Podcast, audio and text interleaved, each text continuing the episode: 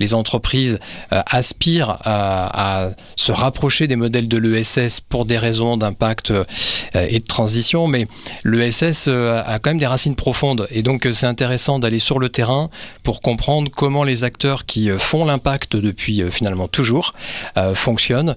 Et ce ne sont pas les mêmes éléments culturels, ce ne sont pas les mêmes modes opératoires. Et le monde économique aujourd'hui doit apprendre à travailler avec ces acteurs, doit aussi s'en inspirer. on peut qu'il y ait une ESSisation des entreprises progressivement pour justement faire en sorte que les acteurs économiques qui ont la robustesse de modèles euh, pérennes sur le plan financier euh, puissent avoir de plus en plus des modèles euh, vertueux avec des impacts sur le plan environnemental et social. Et cette ESSisation, j'ai réussi à le dire, c'est en cours, elle, elle, a débuté. comment, tu, comment tu vois ça actuellement Quelle est l'évolution bah, Comme tous les phénomènes de transformation, c'est lent et c'est disparate. Il n'y a pas d'indicateurs qui permettent de considérer que une entreprise ou une filière a véritablement terminé sa mue. tout ça, ça va prendre du temps.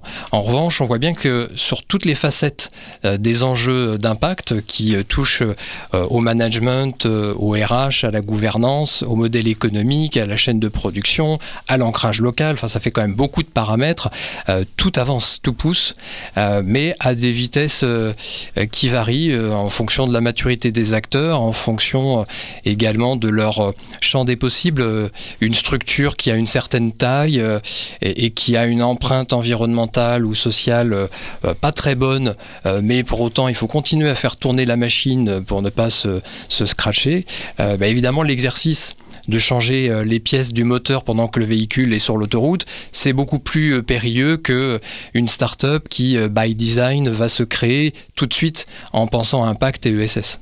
On a l'impression qu'on a le monde de l'économie sociale et solidaire, euh, qui sont des structures qui sont pas forcément énormes, et donc euh, peut-être euh, c'est plus facile de, bah, d'être dans la transition et par ailleurs bah, c'est un peu leur objectif face à des énormes entreprises qui elles sont obligées un peu de suivre le, le, train mais voilà c'est, beaucoup plus lent il y a des, y a des, des différentiels assez, assez importants.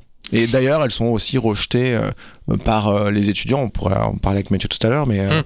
mais le levier justement d'attractivité de, marque employeur est un levier de transformation qui est puissant. C'est-à-dire qu'aujourd'hui, les grandes entreprises, les grandes organisations, là où elles sont le plus en difficulté quand euh, il s'agit euh, de les pousser au changement, c'est la difficulté de recruter et de conserver euh, les talents. Et on le voit avec justement l'évolution du monde des étudiants et de leurs aspirations, de leur degré de maturité.